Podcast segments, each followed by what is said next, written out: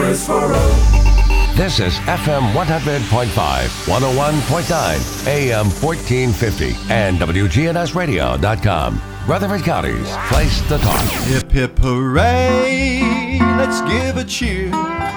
It's 9 a.m., the signal's clear. Our favorite host is in the chair.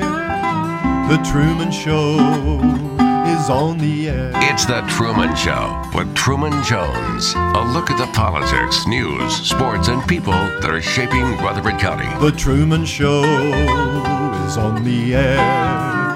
The Truman Show is on the air.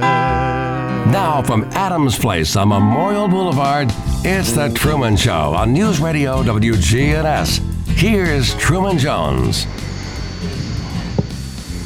Good morning, Rutherford County. I got the signal from Mr. Greg Tucker. It's Well- his show. My earphone's actually working this morning, so You don't know how happy I am about that. Bless your heart. I know Monday's a special day for you. It is a special day for me, and I was uh, actually I was looking for you Saturday, and, and I could never get a hold of you, and found out that you were pretty much tied up all morning Saturday. Moving appliances every once in a while. Yeah. Well, what about the uh, historical group? Did you meet with them? Well, board meeting, we had that as well, Yeah. and uh, met with tenant also. Yeah. Well, you are uh, going to be a big. You have been selected to be an award winner, a medal winner by the DAR, and to be perfectly honest with you, I think that would be maybe the best award anybody could receive. I just absolutely love those people to death. Those ladies do a lot for our community. They do, and you remind me of a lady we ought to acknowledge today. It's a short week, you know. It is a short week. Yeah, I remember Sarah Josepha Hale? Sarah J. Hale? Yes. Yeah. Yeah, what's she what'd she do for us? I don't know. I think we've talked about her before, but it's an interesting story. Yeah. Uh, she, back in the 1800s, a very prominent poet, author. She edited several magazines. Wait a minute. Back in the 1800s, Yeah, yeah. And uh, uh, she, she did a lot for us. well, let me get there. Give me a chance. I'm trying. I mean, maybe you're different from the rest of us, but I uh, am in some ways. in some ways. Yeah. Well, her magazine was targeted women, like some of our women magazines today, but very early. And she was an activist advocate for uh, expanding opportunities for women back in the Uh-huh. 1800s. Uh, she lobbied, I think, five presidents, and apparently because of her prominence, she was able to speak directly and work directly with them. That there should be a national day of prayer yeah, and Thanksgiving. yeah. And finally, in 1863, she persuaded the sitting president, who needed help at that time, that uh, he should declare a national day of prayer and Thanksgiving. And Abraham Lincoln apparently thought it was politic, but also probably, in my opinion, was sincerely uh, oriented that way. And uh, interesting that we only had two national holidays that had been set before 1863, and you can guess what they were. One of them was George Washington's birthday, and the other one, obviously, Which we don't celebrate anymore. no, we don't really. And the other one, I hope we always remember, is Independence Day. We Yes. call it Fourth of July. Well, uh, Lincoln declared a national holiday, uh, fourth Thursday of November, uh, and uh, encouraged the population to uh, pause and be thankful and to be prayerful. And uh, today is a little different. Today we have politicians telling us how we should go about celebrating Thanksgiving. Uh, Lincoln said, You're making my to. blood pressure go up. You know that. Yeah, I know. it. Okay, you're I doing it. this on purpose. Well, even even some of our proximate politicians are telling us how we should and, and what we should do, and uh, uh, with with proper motive, I guess. But uh, it uh, kind of rubs the wrong way, doesn't it? Yeah, it does. Well, Lincoln didn't declare you must or you shouldn't. He just said uh, this shall be a day of of uh, prayer and thanksgiving. There were where does where does Lincoln stand out above all other presidents?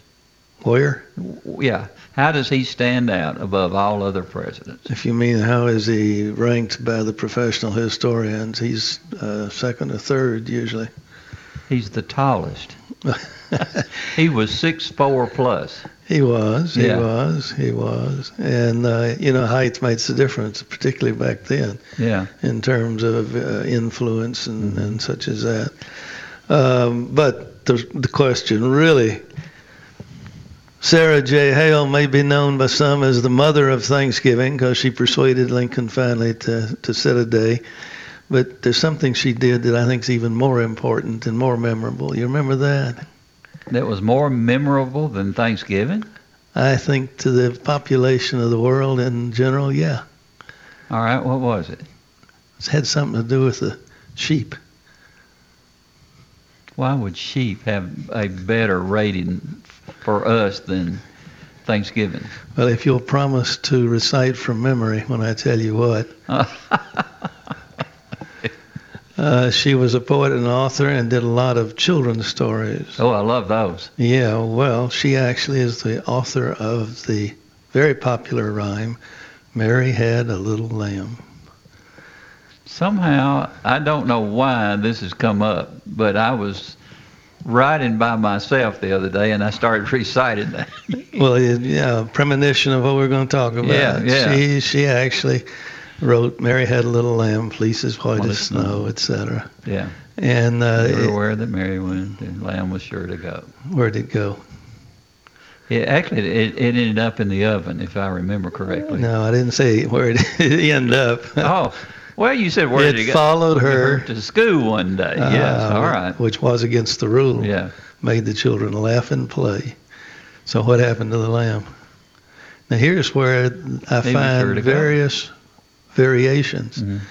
Uh, one variation, the next line's pretty standard. Uh, so the teacher turned him out. hmm Uh, he made the children laugh and play, so the teacher turned him out. Yeah. Uh, there's one version that says he waited for her, and when she came out, he was uh, joyful, elated. Uh, others just repeat that uh, she turned him out and leave it to So your that's how the movie Lassie came about. Was Lassie involved with sheep? No, well, I hope not. Uh, but that is Sarah Josepha Hale, H-A-L-E. How did you spell? How do you spell Joseph? Like Joseph? Joseph with an A on the end of it in her case. All right. And uh, the World Book has, uh, yeah, an A on the end of it. Check that. This reminds me of a local woman I want to offer a compliment and accolades to. Mary Watkins, friend of mine. She and I have uh, worked together from time to time. She's the, I guess they call it president or chairman of the, uh, and I'm not sure I get the name, but I think it's called the African American Heritage Society hmm or his, historical society here in Rutherford County. And a couple of weeks ago, the, we unveiled a plaque down on the corner of Vaughn and Castle, I believe it is. hmm Maybe Highland, Vaughn and Highland. In any event, uh, it's Vaughn Street. And uh, I'm sure that before the plaque was unveiled, very, very few people knew what the Vaughn name, the significance of the Vaughn That's name. That's one of the older streets in Murfreesboro. Well, it, uh, yeah, may well be. It's right there in the uh, what uh, some was called the uh, the projects, right at the corner of that. Uh, Mary Ellen Vaughn was originally from Alabama, but came up here young and and uh, very educated. I think she had degrees from three different institutions. She was a public health nurse by training, and uh, she founded the first or one of the first black newspapers in Rutherford County. I think it was called the Murfreesboro Union, Hmm. and uh, that is noted on the plaque. Uh, I don't believe the plaque notes what I think is probably her more sig- her most significant contribution is she founded a school here called Vaughn's Training School, which provided training skills, vocational skills, for uh, young members of the black community at the time. And we're talking about the 18. Well, she was uh, she lived into the I think the 1930s, 40s. Uh, but anyway, there's now a plaque there, and quite appropriate to explain the name Lou, uh, Vaughn Street Mhm. and to recognize to recognize her. Uh, one thing that's uh, not related to her, what's interesting about the street is Vaughn Street extends across from where the plaque is, makes a little jog, and then goes on for another block. Uh, we probably would be uh, good to have a plaque there noting where the name Castle Street came from, and that that part of what's now Vaughn Street was the driveway to the castle. Hmm. Uh, the castle was the name that the wife of Matthias Murfree gave to the home that Matthias built for. Matthias was the son of Colonel Hardy Murfree, Mhm. and he inherited the east, what's now the east side of town. Uh, and uh, his wife, he married after um, he had settled in this area on his inheritance. And her home in North Carolina, uh, a fancy, uh, beautiful old home over there, I think it's still there, uh, was called the Castle. So she Mm. wanted to name her new home, and the home was built. It's kind of a hill. I think uh, O'Reilly's uh, automotive supply Mhm. is on the side of it, but Vaughn Street extending from uh, Highland uh, south was the driveway, one of two driveways. It's actually circled around uh, for the castle. And uh, until I began researching uh, names around the old uh, original city, I always wondered why the castle. Was there someone named Castle? But it's named for the uh, home, the name that was given to the home itself uh, that was on the hill there. If you look at uh, the late 1800 maps, it's still noted, but uh, obviously it disappeared many years ago now. Have you ever noticed the privileged people have special names for their home or their residence? And uh, uh, some people you felt do. that coming, didn't you? Yes, some people do, but I don't Yeah. know that you know you can name anything you like. Just Yeah. put up a little sign out front Yeah. and uh, see if it catches on. I call mine the house The house. or the home. Yeah. Well, when Jackie was here, it was the home, but now Uh-huh. it's the house. well, I've heard you say you're going to the house. Yeah, So yeah, Now I know what you mean. yeah. Uh, let me extend my comments about my friend Mary Watkins, though, because uh, she now, uh, another project, which I quickly endorse, is uh, she wants to put a marker in Evergreen Cemetery, monument or marker, I'm not sure just Mhm. what it is, uh, locating and indicating the place where the slaves uh, were buried. Uh, mostly, I guess all now, uh, unmarked graves. But there's one small section of Evergreen Cemetery that originally was the cemetery for the uh, Oakland's plantation. hmm So prior to the Civil War, there were quite a few, uh, we believe, uh, slaves who were buried there in that Mhm. area. And uh, uh, I'm vice chairman of the Evergreen Cemetery. We had a meeting recently, uh, board meeting, and uh, Mary's interest was discussed, and uh, we quickly approved the idea and Good. basics concept. Uh, we did put a couple of contingencies on it. One, I want the people that uh, maintain the cemetery to work with her as to exactly where we put it, and how we position Mhm. it, um, consideration like maintenance and mowing and things like that. Uh, we also said that we would like to review the text just for accuracy, Mhm. dates and such as that. And finally, the uh, funding needs to be needs to come from donations, uh, as is usually the case with monuments and such there. Uh, and uh, I hope uh, hope it moves forward fairly quickly. Yeah, that'd Be be good- nice. Yeah, good addition to the to the cemetery. Let me ask you, is there any way to find out uh, approximately who are buried, and the names of the people that are buried in those uh, uh, different uh, plots. Uh, you're talking about the unmarked ones. Yeah, it, I, I just I, I presume that whoever put them there had some type of documents. In some cases, family cemeteries are platted and uh, such that you can find out who's where, but uh, that's certainly not the universal rule. Uh, and I doubt I doubt that the, even if it is done, uh, the slave graves, which were usually on the near but not always a part of the family cemetery. Mm-hmm.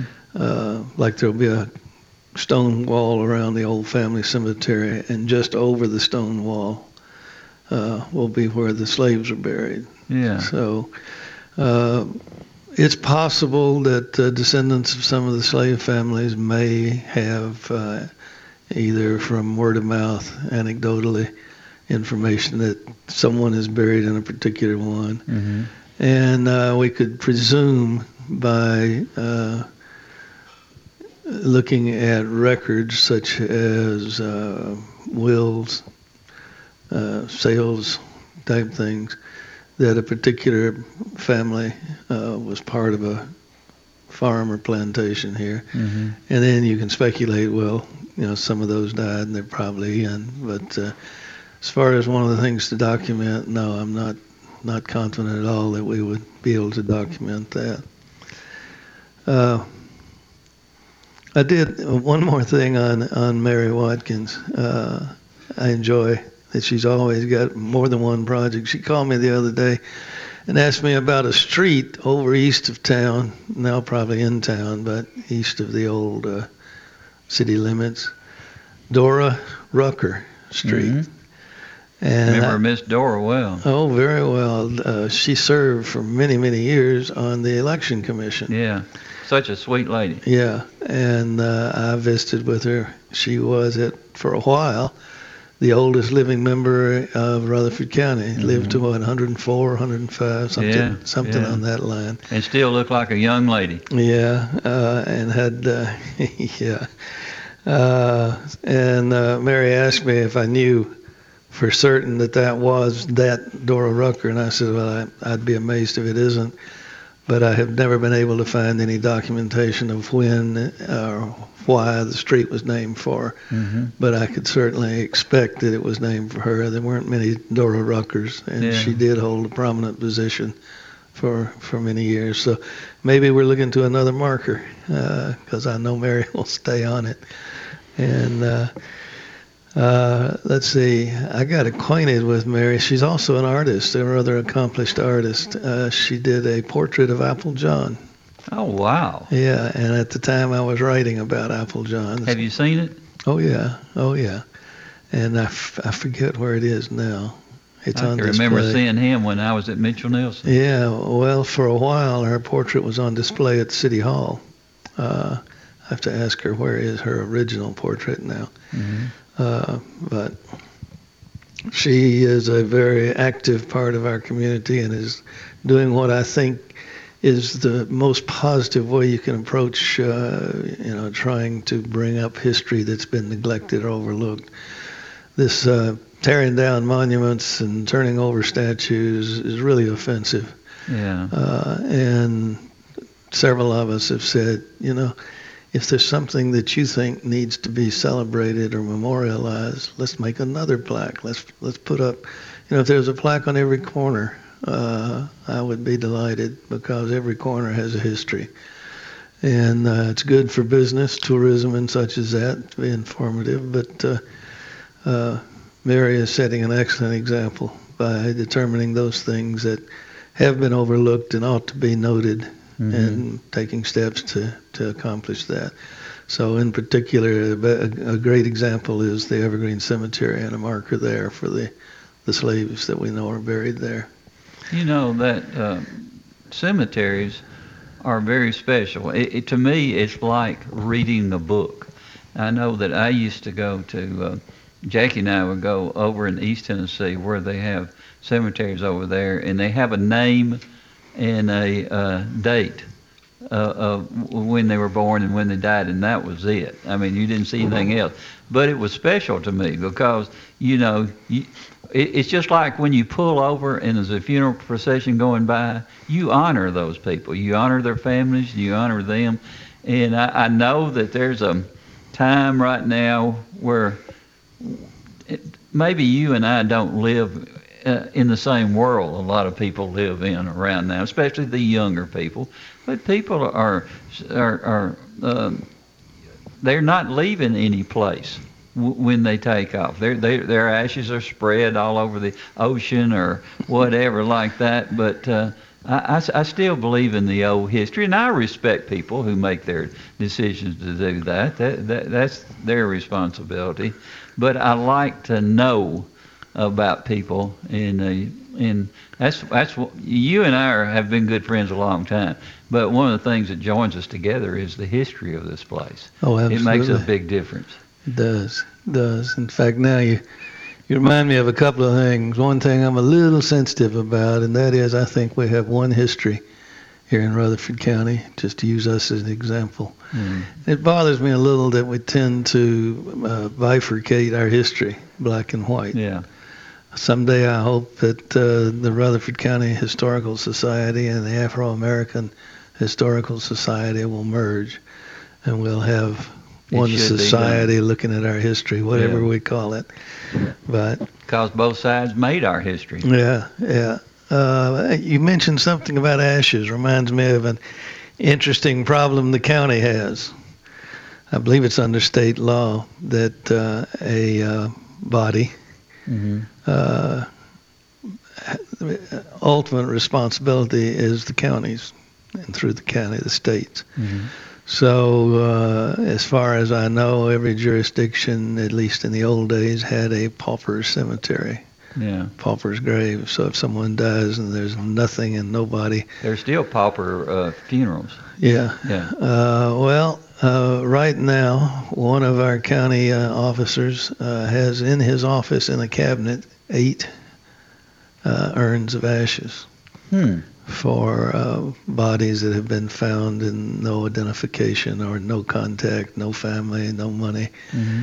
And uh, the county, Mayor Ketron, has asked Evergreen Cemetery if they if the county could place what's called a new new word for me, a columbarium, something barium, which is a structure with a whole lot of little drawers, like the old post office boxes, a little bigger, mm-hmm. where the uh, urns can be can be placed. Uh, I talked with Bill, Mayor Bill, uh, about it, and I said, well, you know, we have at Evergreen as many as eight unused graves set aside for the paupers, paupers' graves. Mm-hmm. Uh, and uh, I think he said this. I forget how many exactly, but I said you can put as many as eight in a single grave. It would be very uh, economical for the county. Mm-hmm. And uh, uh, Mayor Ketron pointed out that, well, today there's always a chance that someone will come along and claim the ashes, even though we've held them for you know a couple of years in many cases. So it would be easier to have it where we could just open a compartment and you know. There's no names with those at all. Some of them might have name, but we don't know anything more than you know Jim Jones. Nobody in your family, I hope. Uh, Yes, I've got some Jim Joneses. I bet you do. Yeah. uh, and I can understand that because today with the DNA and all that, uh, I guess we can identify where we used to not have any way to do that. But uh, again, I think uh, I'm going to ask the staff people out at the cemetery to come up with an idea about what, if any, uh, costs would be involved in uh, uh, it would probably take two grave sites to place the. They want a columbarium with maybe 80 mm-hmm. uh, niches, so you know the problem is taken care of for a few years. I understand there's two or three at most that turn up in a year. Wow. Uh, so that would take care of it for quite a while. But uh, I believe it's uh, our EMS director right now has custody of, of the ashes that uh, need to be moved on, given a permanent place. You know, one of the things I was thinking about is we have a uh, lot of people uh, that have come into Rutherford County, and uh, we will never know their names. You, you know, they're they're kind of lost people that kind of go to places that nobody's uh, really watching very much, and the homeless people, mm-hmm. and uh, we we we do a poor job keeping up with those mm-hmm. people. Uh, and that they range all over the place. There are those who have absolutely no identification uh, Yeah. other than what they might tell us. Uh, but then there are some who actually have relatives in the area, but uh, choose for whatever reasons to to live on the street.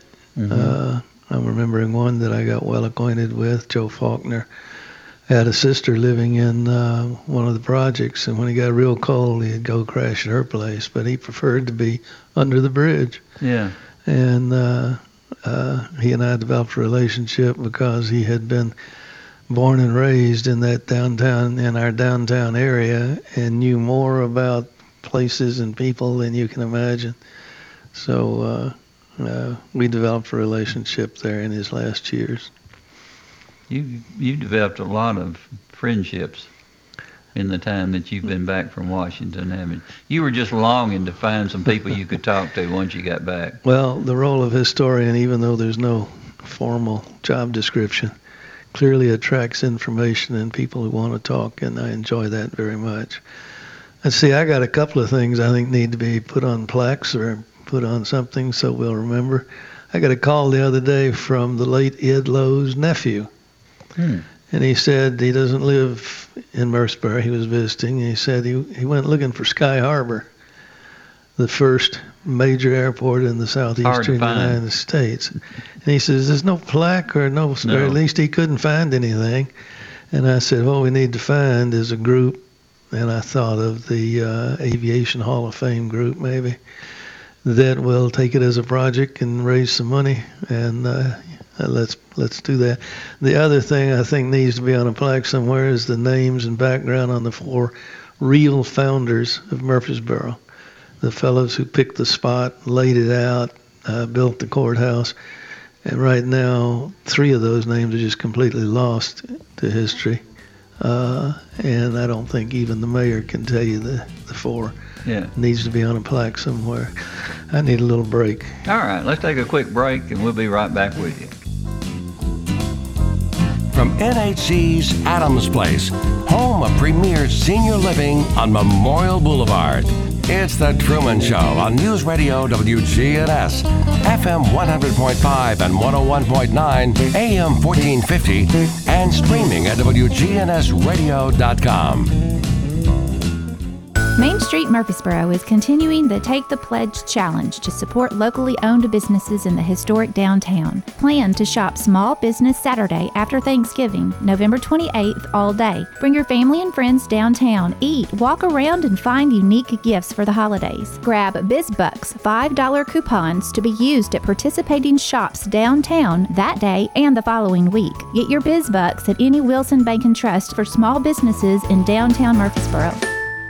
Hey guys, prioritizing your health is now more important than ever, not only to build your immune system, but to address chronic health issues that you may have. I recommend Low T Center. They exclusively specialize in men's wellness and follow strict medical guidelines for your health and safety. Low T Center has reinvented the doctor's visit, making it easy to get all of your levels checked, not just your testosterone. It all starts with an annual wellness exam where they do a comprehensive health assessment, so you know all the numbers important to your health. If you've been feeling tired, grumpy, have noticed weight gain and loss of muscle mass, those could be signs of low testosterone levels, low thyroid, or even sleep apnea. Low T Center can determine the cause and help. And now they offer monitored self inject at home testosterone treatments, providing convenience and additional health monitoring measures for your safety, including a take home blood pressure monitoring cuff. Self inject at home treatments are 135 a month for self pay or covered by most health insurance. Book your annual wellness exam today at lowtcenter.com. Low T Center, reinventing men's healthcare. Bet River Sportsbook is ready to make this football season one to remember. All season, score at Bet River Sportsbook with free bets, odds boosts, and more. Player props, thousands of game lines, and live in-game betting. Bet River Sportsbook delivers best-in-class sports betting experiences with outstanding customer service to back it up. Go to BetRivers.com, and if you reside in a non-regulated state, then BetRivers.net has action for you. Bet Rivers, your hometown sportsbook. Must be 21. Must be present in Colorado, Illinois, Indiana, or Pennsylvania to play. Gambling problem? Call 1-800-GAMBLER.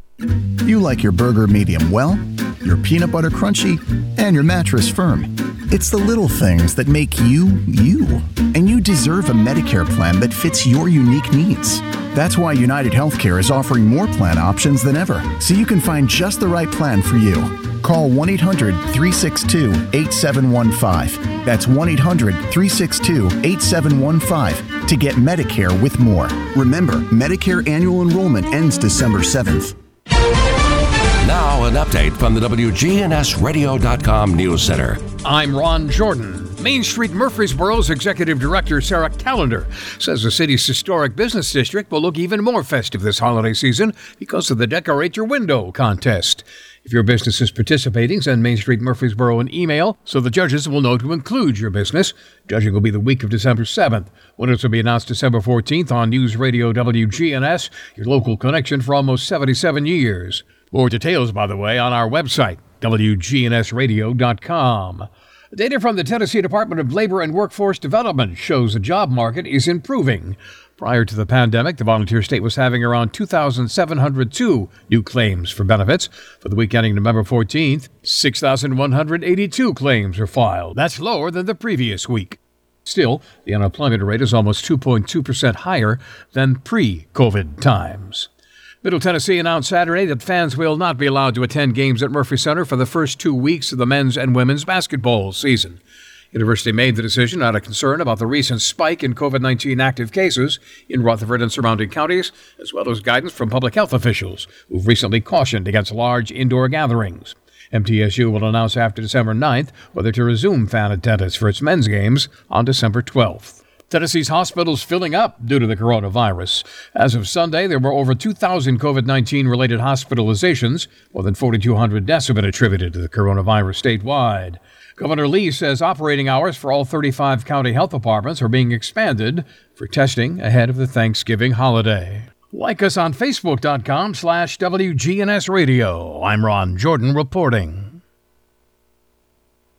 News updates around the clock, when it breaks, and on demand at WGNSradio.com. We are News Radio WGNS. Hi, this is Lisa Halliburton with Bell Jewelers. We invite you to visit Bell Jewelers Facebook page and Instagram page to find out about all our upcoming trunk shows and special events that we have going on. Bell Jewelers so if you have questions, whether it's just a simple jewelry repair question, you let us know when and where, and we'll make it happen for you. So come see us at Bell Jewelers, 821 Northwest Broad Street, across from Toots Restaurant. Bud's Tire Pros makes buying tires simpler so you can get back to when being on the move was carefree. For a limited time, get up to a $120 reward card after submission when you bundle at least two new qualifying Michelin or BF Goodrich passenger or light truck tires, as well as select Michelin motorcycle, scooter, and bicycle tires, or get a $120 reward card per purchase of four new Michelin Cross Climate 2 tires. Bud's Tire Pros, hassle free, guaranteed. Find out more at budstirepros.tn.com. See store for complete details. Offers valid from November 18th, 2020 through December 9th, 2020. Void where prohibited. Listen live to WGNS Radio on our website and Alexa or Google devices. Search WGNS Radio for on demand podcasts in iTunes, Google Play, Spotify, and Stitcher. Plus, we have direct links to podcasts at WGNSradio.com. Good neighbor weather. Skies will become mostly sunny here this afternoon, a high in the low 50s. Winds out of the northeast of 5 to 10 miles per hour. Tonight, partly cloudy and a low near 33. I'm meteorologist Jennifer Wojcicki on News Radio WGNS. Currently, it's 39. Premier Six Theater is open. They're excited to see you again and will be showing some classic movies you'll be sure to enjoy. Check MurfreesboroMovies.com for showtimes for Premier Six Theater. They're now open. From NHC's Adams Place, home of Premier Senior Living on Memorial Boulevard. It's The Truman Show on News Radio WGNS, FM 100.5 and 101.9, AM 1450 and streaming at WGNSradio.com. And welcome back with Greg Tucker. And you know, uh, the dinner, Thanksgiving, and then uh, uh, when, when we do the Fourth of July things, we're out there cranking ice cream, and uh, and then when Christmas gets here, we we uh, everybody's got the, the the lights and the trees and and all that stuff. Isn't it amazing how all of that's passed down for hundreds of years? Everybody's still in that process and enjoying each other's family members. Um, I think that uh, that's the thing that really makes America great is, is that kind of relationship. We, we're just we're just blessed for that. Traditions. Yeah. Following traditions. Every family has its traditions, and uh, and then part of it's habit. You know, when uh, it starts getting cool, feel like putting up autumn decorations. Yeah. Uh, habit response. Well, you were talking about your little granddaughter, Cora, and when you started showing me how she gets involved in, in the creating all of these things that are, uh, it's everything's going to be passed on as far as the things that you're teaching her and the things you're enjoying. And it reminded me the way you had her cranking everything, it reminded me of the ice cream that we used to crank in the old days. It'd take almost an hour to get that and, ice cream ready. And the, uh, as I remember it, it uh, took a, uh, a, a platoon system. Uh, one Yeah. fellow would crank for five or ten minutes, and then somebody else would take over cranking. That was not easy cranking. And some and a kid had to stand on top of it to keep it from Yeah. moving all over the place. Yeah, yeah, they to hold it down. The best system was, you know, the big old heavy wooden. Uh, but by the time I came along, you did. You had trouble with the thing running all over the patio while you were trying to trying to crank. Yeah. See, we were talking a lot about uh, Evergreen Cemetery. I know people have been kind of following what's going on there. We now hope that by the end of the year, the transfer from the city to a uh, uh, state not-for-profit uh, corporation will be completed, and then uh, we'll have some opportunities for fundraising and such that a public entity can't do, but a private nonprofit can do. And uh, uh, we hope to build a, a new uh, shop, and uh, then ultimately we want to build a an office, and uh, hopefully all that'll get started next year.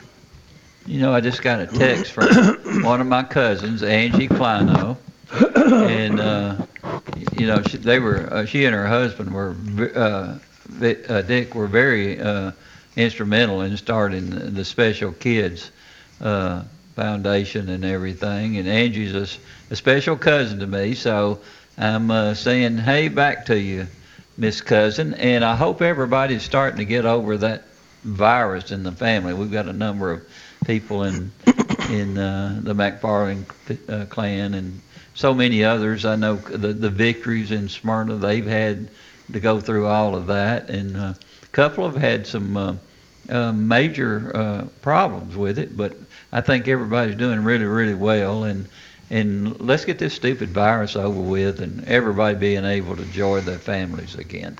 And and I hope we never get a mayor like they've got in Davidson County. no, I won't comment on that. You already did. Oh, did I? Yeah, you forgot.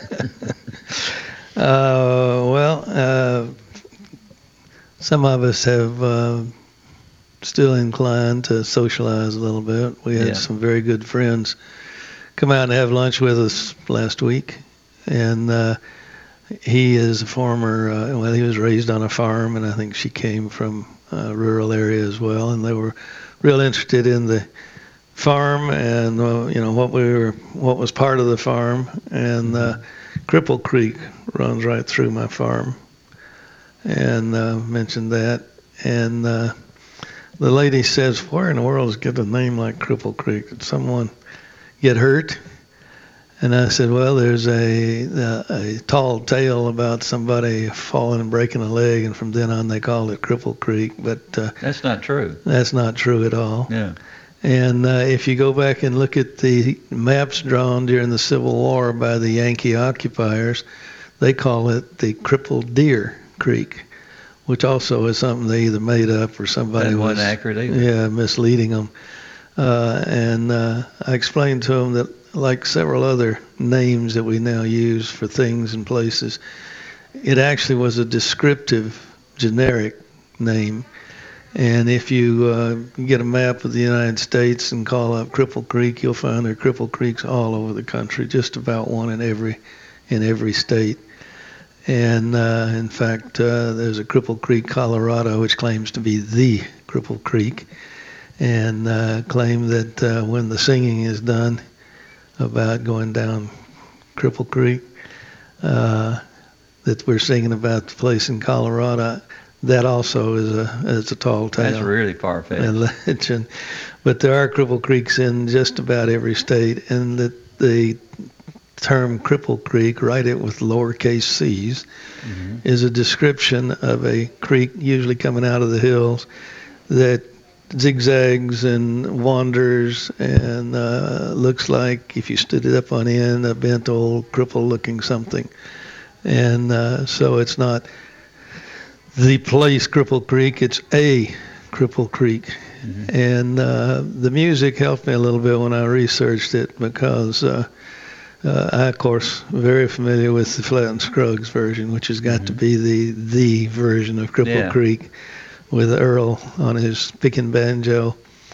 Uh, but we trace the song and its predecessors back to about 1750 and perhaps an original use of the term Cripple Creek was in that same time was the presumption, and it was it's in Virginia, and there actually was a Cripple Creek settlement and a creek that they called a Cripple Creek, and uh, the folklorists, uh, those who trace uh, musical traditions, say that that could be the original uh, Cripple Creek that the song was about. But as far as I'm concerned, Flatt and Scruggs were singing about what runs through my farm. Yeah. That suits me fine. But we need to remember that it's not a uh, somebody got hurt or a deer got wounded. It's a descriptive name, a generic name. Well, you know what the original view was on it. It's it, they were here in Ru- in Rutherford County, in Cannon County, and They who? the the, uh, the people that lived there, Yeah. and and, and, and the, the they would have dry times, and the creek wouldn't run no more, so it was crippled.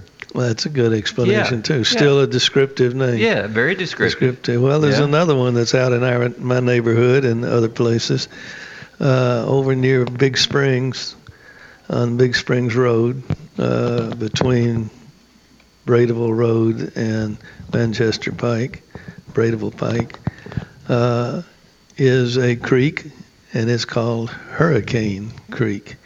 Yeah, that's not the way you say it though. If you're native, it's Hurricane, but it's spelled out Hurricane Oh, Creek. wait a minute. Are you being derogatory toward our local language? No, I much prefer the local. Pre- Yeah. the it's much easier Yeah. to say. And Hurricane Creek runs from the Big Springs community towards, and I'm not even sure where it would, what it flows into. It may flow into the Lytle Creek. It, it's Mm-hmm. near the headwater.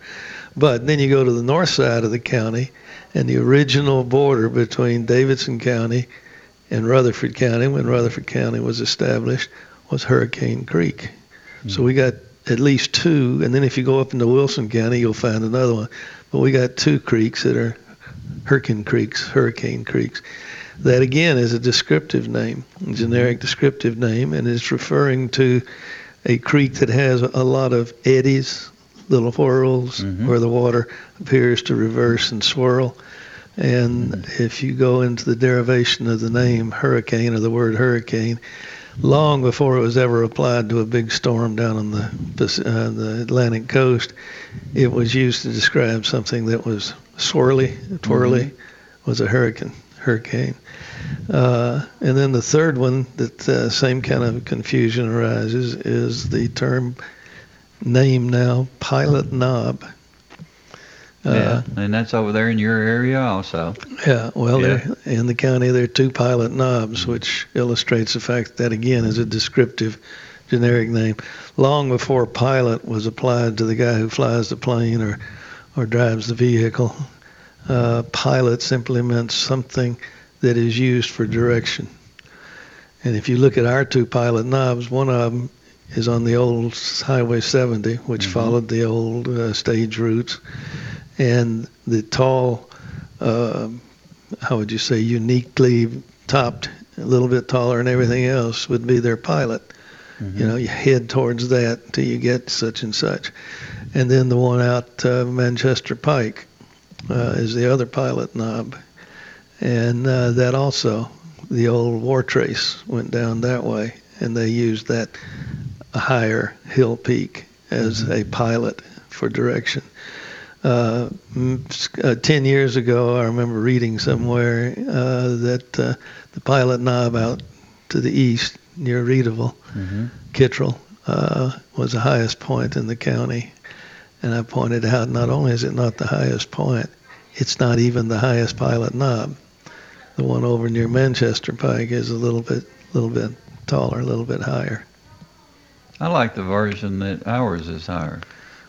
Ours, you're Yeah. you're acting possessive now. Yeah, Jackie and I almost bought uh, a, a place up on Pilot Knob. Yeah. And we were going to build a house up there. And but she, you know what she said? It's too far from town. Well, d- yeah, distances change over time. Yeah, Everything everything is relative. Uh, I have heard speculation that it was pilot knob because during the Civil War they used it as a a beacon location, using fires, of course, uh, for communication and such. And that's correct. It was used that way, but I can show you maps from the early 1800s, long before the Civil War, that uses the term pilot knob. In fact, the most prominent pilot, again, they're all over the country, and uh, there must have been 20 or 30 pilot knobs in Mhm. Middle Tennessee. Uh, the most prominent pilot knob uh, is part of the uh, Nathan Bedford Forrest history. It's over on the river between East and West Tennessee. And Are, we- are, are we allowed to mention his name on uh, the radio? It's too late. It's Okay. already gone. You have to use your loop to cut right. that out. uh, and it was one of uh, Forrest's particularly uh, impressive victories. Uh, he destroyed an entire fleet of Union boats and captured uh, tons of uh, material and supplies and such. Uh, but near that point in the river is Pilot Knob, which Mhm. is, if you go into a history book, Tennessee Pilot Knob, that's the one that'll come up usually Yeah. as a connection. Do you do you ever um, get a little bit aggravated or angry when people start attacking our history here in this community because most of them have no clue what they're talking about. Uh, we got a pretty lady here. Oh, we do. We do. I'm pleased to see. She's even she's pretty sitting there. behind the mask. That- Yeah. Yeah. Uh, I was stopped at the door as I was coming in here at Adams Place this morning, and the fella uh, identified me as Mr. Truman, and Boy, said he was reading a book that Joyce Johnson had, had loaned to him, and that he's a, a big fan of Nathan Bedford Forrest. And when uh, Mr. Tucker comes in, uh, he'd like to meet him and talk to him. Yeah. And uh, I hated to disappoint him, but I said, Do what? oh, he's still waiting. Well, I, I had to disappoint him. Told him I wasn't Truman. Uh, perhaps wearing a mask, you and I look a little bit alike. But uh, You told me you have never been as embarrassed in your whole life. In fact, you were you were just it was put down. You were very much put down when when he called you Truman. I had a mask on. That made Yeah. me feel better. Yeah, uh, that that would help. Yeah, that it? helped. That helped. It's nice to know where I stand. you don't stand Truman No, I sit most of the time. most of the time. Yeah. Let's see. Tell me when we're going to hear from the DAR medal. I have, I don't know. They wanted to get it in by Thanksgiving. What it is, is a national recognition Mm-hmm. which requires a nomination by a local chapter. So I am not a recipient of the award. I am a nominee of the Colonel Hardy Murfree chapter here in Rutherford County. And I'm very flattered because those are the ladies who have followed my work and some of the things we've done. and it's a real compliment to me that they even want to nominate. And I have no idea what happens beyond that. Uh, the letter of recommendation you wrote probably will help a little bit. Uh, but I, I don't know if it'll help or not. I said he's definitely not deserving of this award, and I knew I should have read it. Yeah, yeah, you, you messed up, big boy. oh my. Isn't it awful? Yeah, uh, we are working. I say we because others are very much involved in helping me on a fifth book. And uh, What is this one going to be about? well, this one's a little different. It'll part of it will be the collection of different stories, different topics. You know, ranging ranging from riots and and the poor farm uh, on up to some uh, pleasant events. Uh, but all part of, them, of it, all of them are Rutherford County Yeah. incidents. Okay. yeah, are related. Yeah. Uh, part of it, though, will be uh, World War II, a focus on individuals, uh, beginning with my father and his story, and uh, probably two or three that you're familiar with. We've we've talked to one time or another on the air, Yeah. and uh, then uh, there's always a few uh, items that I touched on or wrote about in the earlier books that I need to follow up.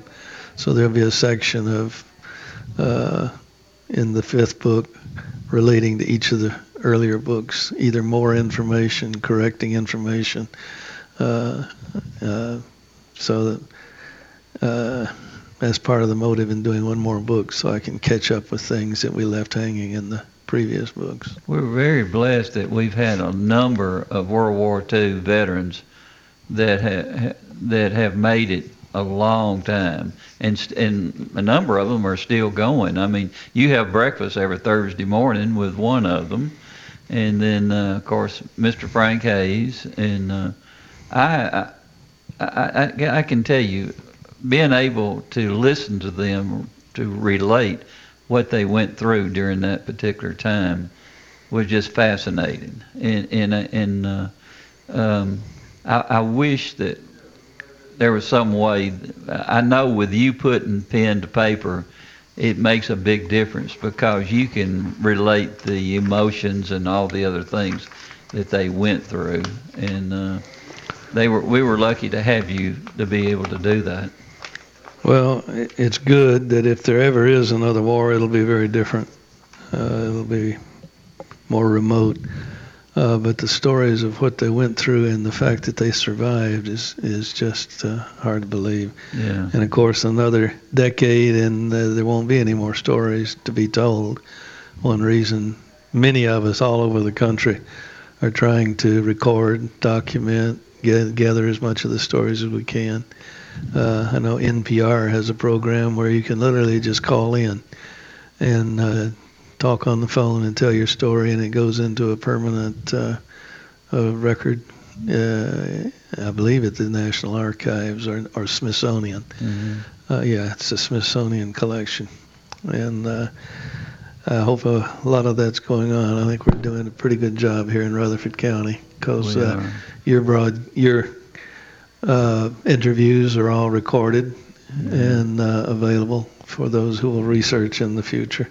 You know, one thing uh, about each and every one of them, not just uh, uh, they they none of them want to be heroes, uh, uh, but, they are. I mean, the, the, they stand uh, ahead of and shoulders above so many of the rest of us. But you know, it, it's so vivid. I mean, it's it's almost like the memories are just there in, in their minds, and it won't ever leave. It's just it's just, it's just a constant type situation when you go talk from one to the other, and and they've just felt like uh, that they all had an angel on their back because that's the only reason they got back because so many times they probably should have been gone, but there's an intervention there. Yeah, I've heard many times in talking with them comments like, "I don't know why I survived." Yeah. You know, my friends to the left and to the right of me didn't, uh, but somehow I was the one that didn't get the bullet. And Yeah. uh, even my father talked about the black sheep pilots that they lost, uh, and uh, he says, "I was never even hit. You know, his only injury was a bloody nose from a rough landing, and uh, yet he lost, you know, a number of uh, squadron mates uh, in the time they were in combat." It's it's actually chilling to listen to them when they get to the part. I mean, you're talking about the people who were on all these suicide missions during the time, and and uh, your your dad was um, with with a group. I mean, they were very much honored all the time, but it, it's an individual process. Also, you de- you depend on your fellow uh, pilots to get you through there, but uh, still. Uh, some go down, and then you start Yeah. saying, "Why? Why didn't I go down?" Well, I guess I've never, of course, been in combat, but I guess the best way to go into combat is with some people, with some others. Yeah. Because I know uh, in the research I've done on the black sheep, if you found yourself isolated, you go home. Yeah. Uh, they were all taught don't try to engage the enemy by yourself. Uh, and uh, part of the reason Boyington scored so many victories is the other pilots in the squadron would uh, back him up and protect him while he was the aggressive uh, combatant. There are some people who go to war and they're in their milieu. I mean, that is where they want to be. And then most of the guys are there. You just want to get home. You really do.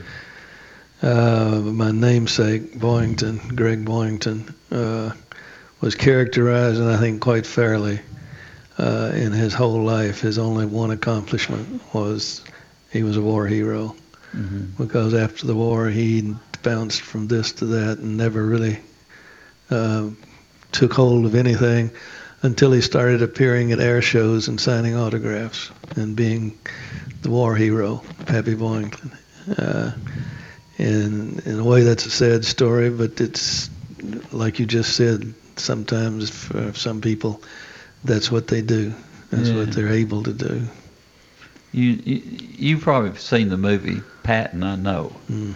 and, and that's an unbelievable. But near the end, when they start saying how different wars will be, because people will just be pushing buttons, and and uh, so many places will be destroyed, and and he says he can't think of anything worse than that, because when you go to war, it, it, it you're on the ground and uh, the, the the last war should be with he wants to be in the last war where the bullet's going to hit him in, in the head. He said that's the only way to go. And and there are people that, that really work on that. I guess we've run out of time. Are you have you have you got anything else you want to add? Aren't we coming back next week? I hope so. Well, let's save it for Do you feel week. okay today? Yeah, I'm in pretty good shape. I Yeah. just don't overeat this weekend, all right? I'm planning on it. Are you? That's Thanksgiving. That's what it's all about. You want you you want to engulf all the love you can and all the food you can on Thanksgiving. Uh, and, and thank God we're still here. Uh, let's hope we're all so busy being thankful that we eat moderately. Yeah. Oh, I did see that uh, that little thing in the air. The not the planet, but the comet. I think I saw. You you can ask Mentor Ed if it was up there, but I almost positive I saw it. it but it was one clear section that I could see well enough to to Early, maybe early this morning. early this morning. Well, you when may- I, yeah. when I was uh, coming back from working out. Well, the in December it will be at its peak, I think. Uh, I'll have to check that, but It, it, will be easier to be yeah, seen. it'll get that time. brighter and brighter as Yeah. as we move along. Yeah. All right, let's move along. I'll see you next week. I look forward to it and have a really great Thanksgiving and enjoy the family. You too. And I and we wish that for everybody else out there uh, today. And uh, hope it, hopefully it'll be one of your more joyous times. Should be. Yeah. See you guys. From NHC's Adams Place, home of premier senior living on Memorial Boulevard. It's The Truman Show on News Radio WGNS, FM 100.5 and 101.9, AM 1450, and streaming at WGNSradio.com.